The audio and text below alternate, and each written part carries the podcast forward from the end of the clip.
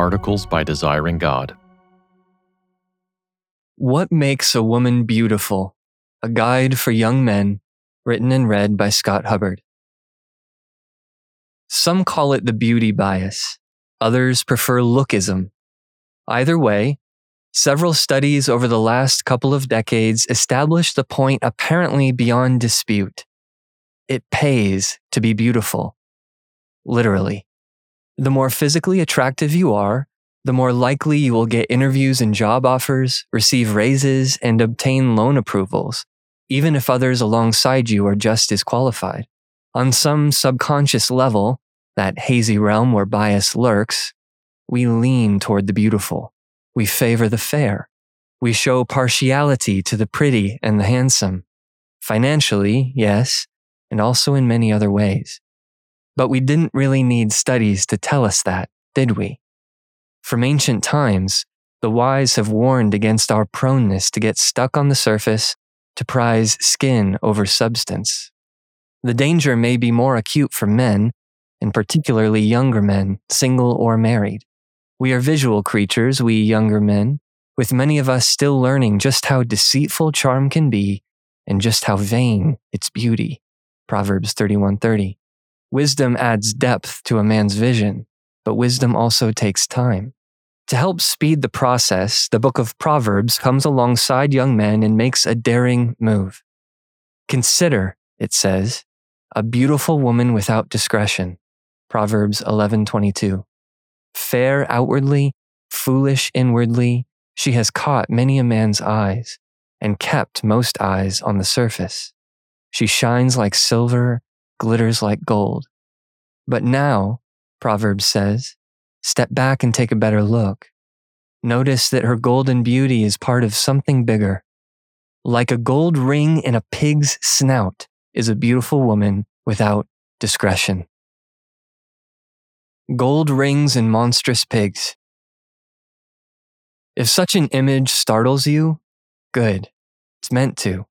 The pig's nose ring is supposed to disturb us into a different way of seeing. Whereas we might typically call a foolish beauty a little disappointing, Derek Kidner goes so far as to say, Scripture sees her as a monstrosity. As long as physical beauty masks inward folly, it amounts to a swinish jewel, a piggish pearl, a golden snout decoration. The image startles in part because God really did wire us to see and appreciate outward loveliness. In itself, beauty is no evil. God created a world of splendor after all, and human attractiveness often taps into created principles of harmony, symmetry, and balance we can't help but notice.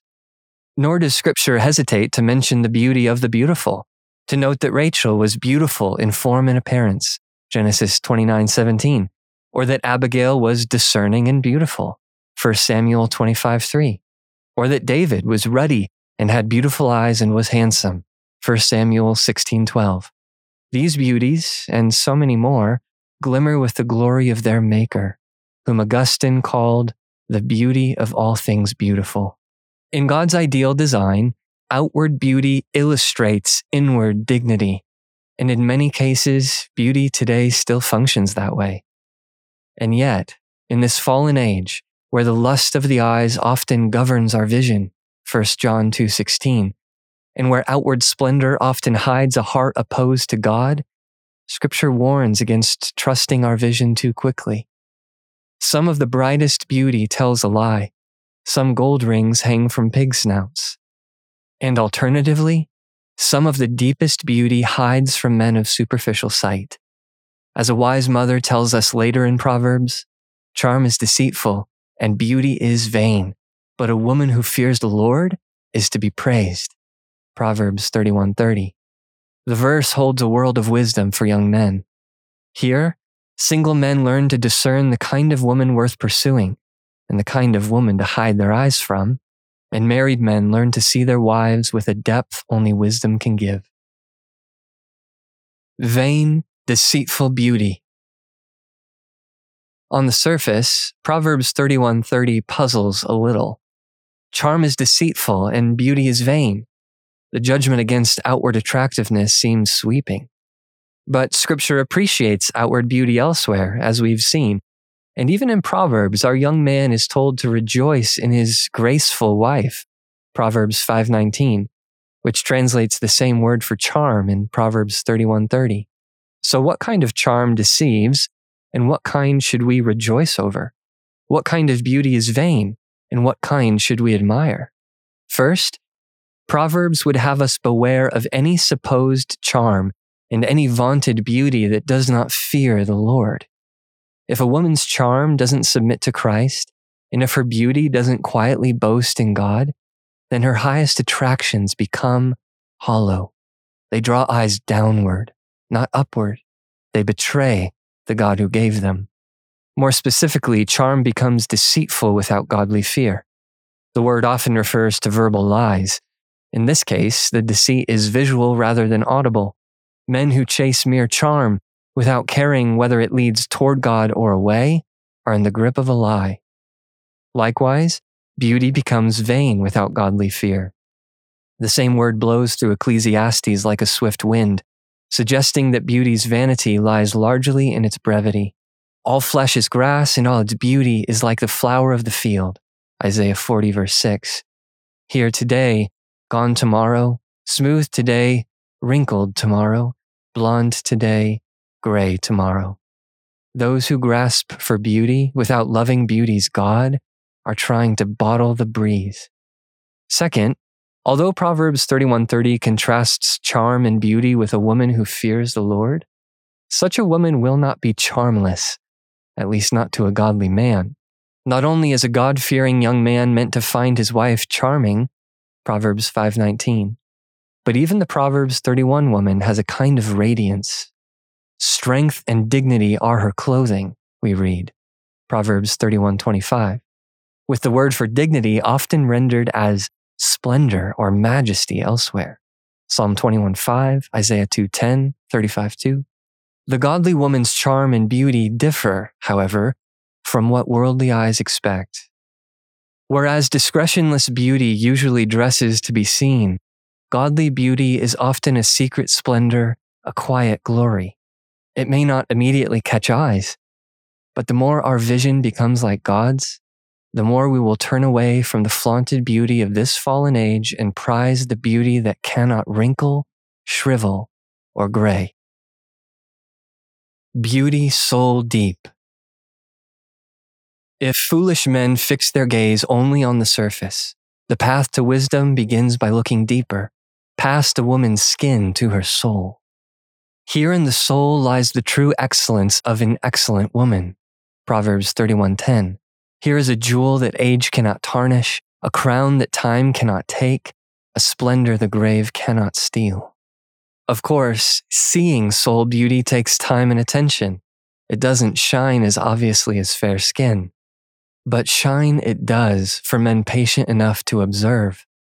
The Proverbs 31 woman is beautiful, but her beauty shows best in what she does, not how she looks. While the gold ring pig snout woman agonizes over her appearance, this woman works hard, even sacrificing perfect nails in the process. Verses 13 and 16. She applies godly skill to both her household and the marketplace. Verses 18, 21, and 24. She hands gifts to the poor and wisdom to her children. Verses 20 and 26. She fears the Lord. Verse 30. Perhaps like Abigail, she both fears the Lord and attracts the eye. 1 Samuel 25 3.